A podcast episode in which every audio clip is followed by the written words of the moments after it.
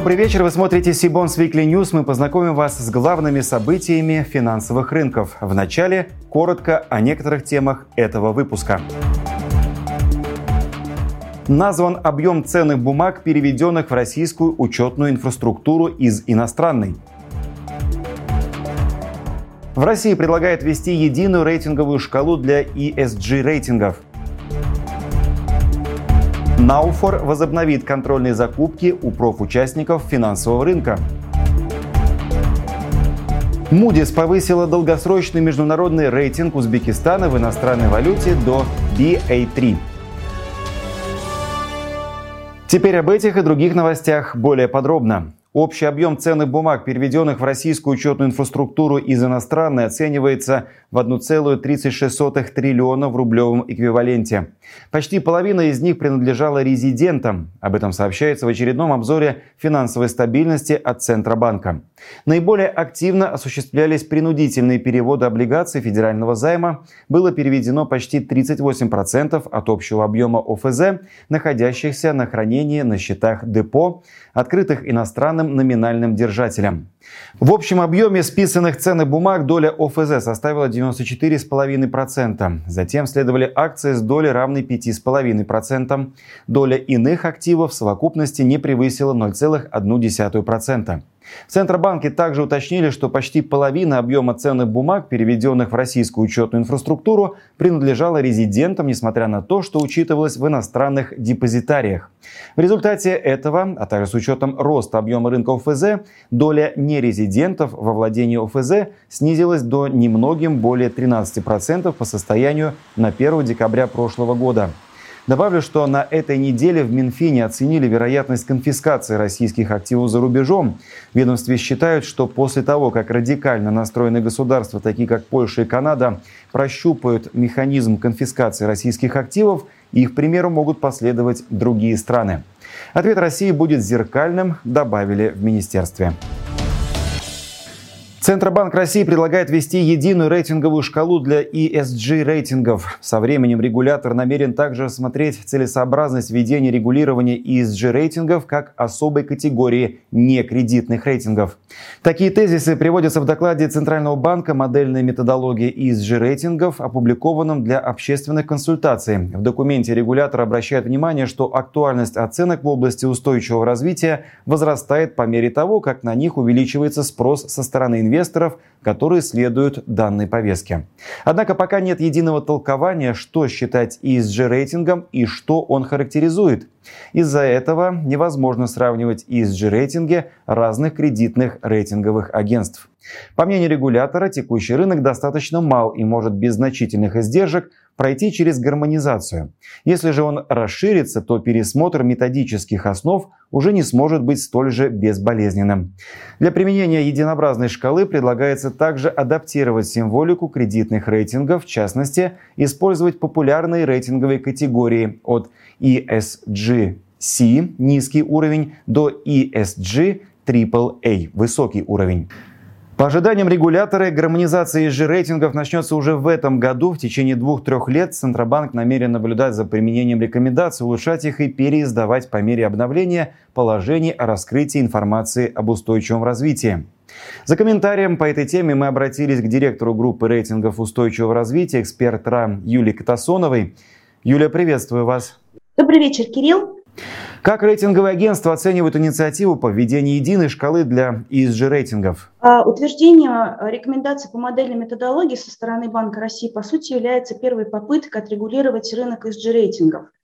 И, по сути, здесь есть а, несколько позитивных моментов. В первую очередь, это то, что а, Банк России ставит в приоритет развитие рынка именно запрошенных ESG-рейтингов, в отличие от ESG-рэнкингов.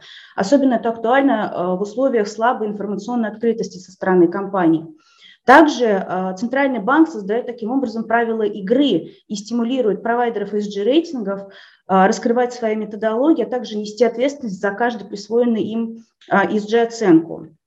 В части утверждения и рекомендаций единой шкалы Э, это выглядит тоже вполне логичным шагом.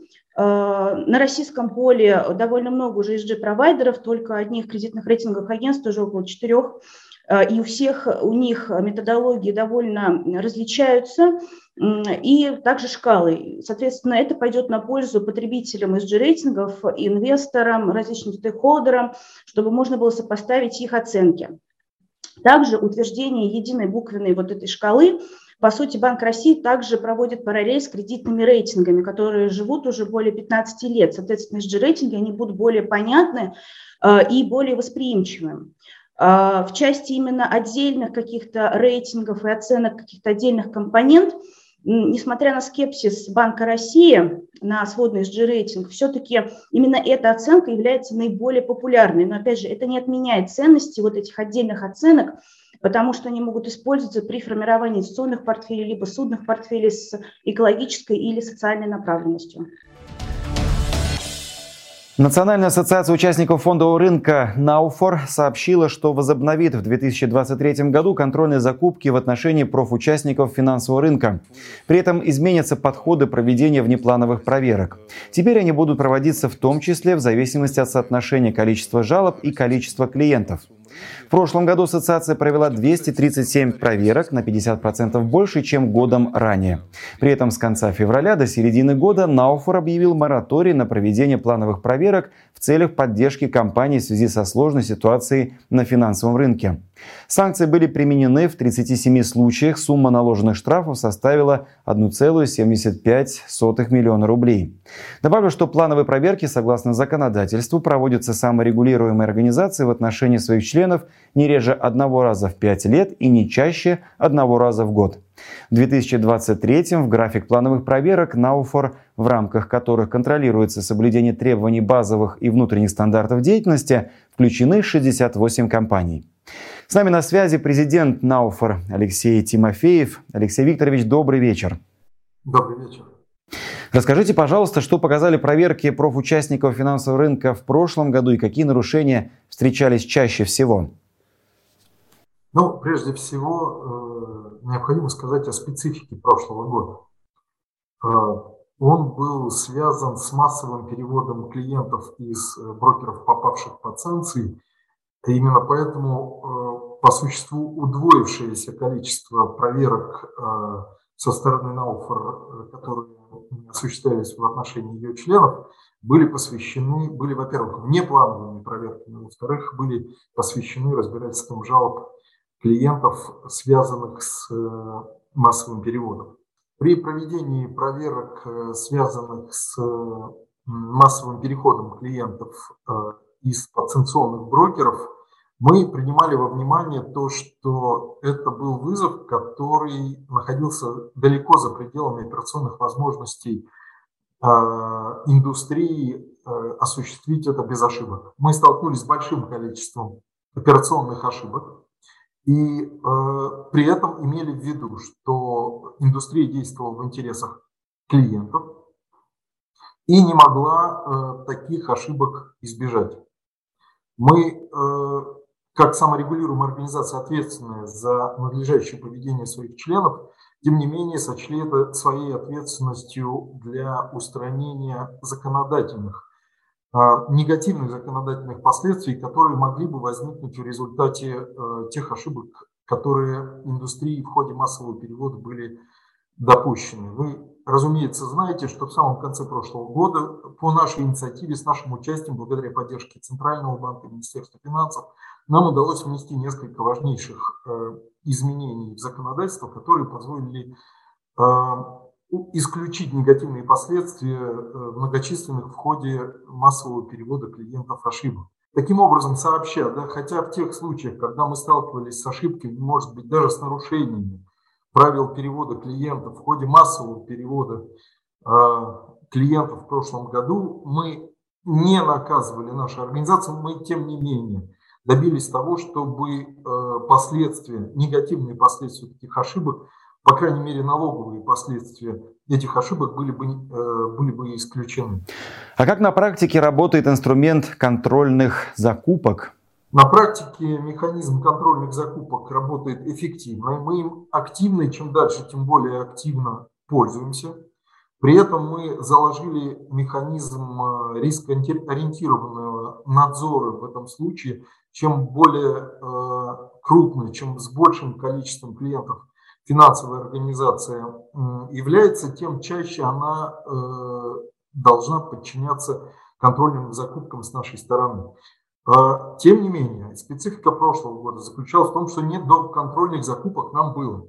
Наше количество а, проверок, особенно с учетом того, что в первой половине года мы должны были а, отказаться от проведения плановых проверок и возобновить их во второй половине года, вместе с большим количеством жалоб, которые мы были вынуждены рассматривать, я уже об этом говорил, мы были от э, контрольных закупок вынуждены отказаться. Буквально несколько всего-навсего контрольных закупок в прошлом году мы сделали. Мы намерены вернуться к контрольным закупкам как эффективному. Дело в том, что есть некоторые нарушения, которые выявляются исключительно э, в форме контрольной закупки.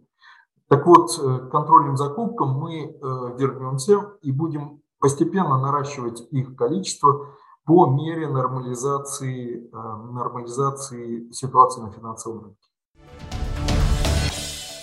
Moody's повысил Узбекистану долгосрочный международный рейтинг в иностранной валюте с уровня B1 до BA3. Прогноз стабильный.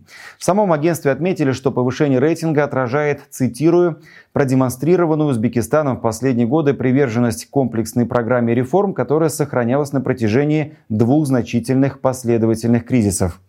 За комментарии по этой теме мы обратились к главному экономисту по странам СНГ «Газпромбанка» Гульнаре Хайдаршиной – Гульнара, добрый вечер. Добрый вечер, Кирилл. Повышение рейтинга Узбекистана достаточно долгожданное событие. Что оно означает для инвесторов? Ну, мы ждали этого повышения больше года. А, Еще в декабре 2021 года мы подмечали, что выполняются факторы а, повышения рейтинга Moody's. И интересно, что этому решению способствовали не только те стандартные вещи, которые мы повторяем из раза в раз а, про реформы, про устойчивость экономики внешним шоком, но и Агентство отметило большой прорыв в области развития локального рынка долга Узбекистана. То есть ранее оно такого не отмечало. И напомню, что с начала реформ объем локального рынка долга Узбекистана вырос в 27 раз. Ну и что это повышение рейтинга значит э, для инвесторов? Э, а, до повышения в пятницу а, рейтинг Узбекистана от Moody's а, был на одну ступень ниже, чем рейтинги Fitch и S&P. И это был своего рода якорь, который сдерживал возможности для Узбекистана перейти в более высокую рейтинговую группу. И теперь этот якорь исчез, и мы уже можем задуматься о следующих перспективах, перспективах дальнейших повышений. И если курс реформ продолжится, а он, скорее всего, продолжится после первого, первого этапа, который был достаточно успешным, то, получается, факторы меры повышения рейтингов, они продолжат выполняться. И также мы видим, что наконец начала снижаться долговая нагрузка Узбекистана. Ее рост рейтинговые агентства отмечали как фактор риска. И по последним данным, которые у нас есть, а за 9 месяцев а, прошедшего года отношение госдолга к ВВП Узбекистана снизилось до 34,1% ВВП а с 38% на начало прошлого года и более 40% в разгар пандемии. А это уже создает условия для перемещения в рейтинговую группу WB B и выше. Это уже ближе, допустим, к Азербайджану. И это уже более привлекательная история.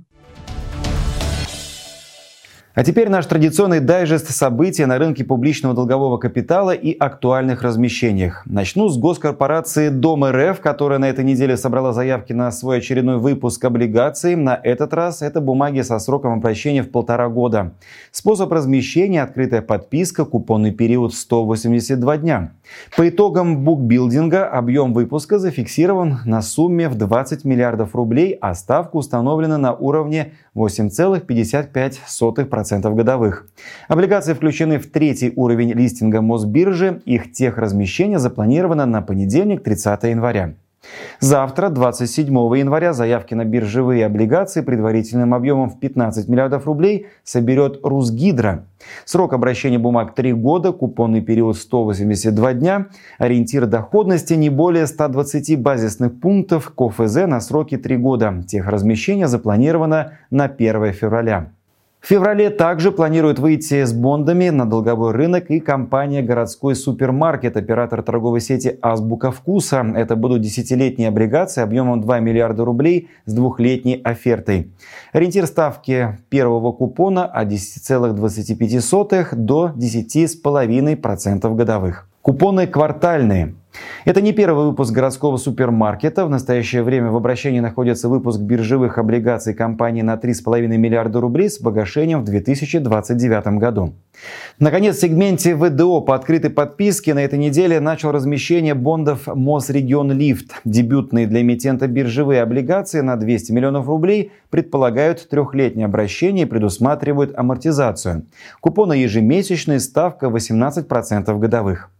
В ноябре прошлого года эксперт РА присвоил Мосрегион Лифту кредитный рейтинг на уровне Руби со стабильным прогнозом.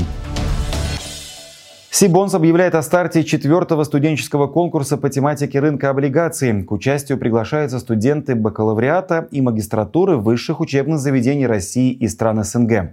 Сибонс Weekly News знакомил зрителей с победителями предыдущих конкурсов, исследовательские работы которых получили самые высокие оценки у членов жюри. Подробнее рассказать о конкурсе мы попросили нашего коллегу, руководителя проекта по долговым рынкам Азии Сибонс Антона Казанцева. Антон, привет, и тебе слово. Привет, Кирилл. Э, уже в четвертый раз мы проводим конкурс для студентов, и в конкурсе выбираем лучшие исследовательские работы на тему рынка облигаций. Принимаем курсовые, дипломные и другие исследовательские работы. Победители получат денежные призы, публикацию в журнале Sibons Review и бесплатное участие в крупнейшей конференции по облигациям в Российском облигационном конгрессе. Для участия просто заполняйте анкету до 31 марта и присылайте ваши работы до 30 июня 2023 года. Участие бесплатное, а кроме того, на время конкурса мы даем доступ к базе данных Sibons. Заполняйте анкету и участвуйте. Всем удачи в конкурсе. Большое спасибо. И это все новости на сегодня. А чтобы не пропустить анонсы предстоящей конференции, онлайн-семинаров и новых выпусков Сибонс Викли, не забудьте подписаться на наш канал, а также на телеграм-канал Сибонс. Я же прощаюсь с вами. До встречи в следующих выпусках.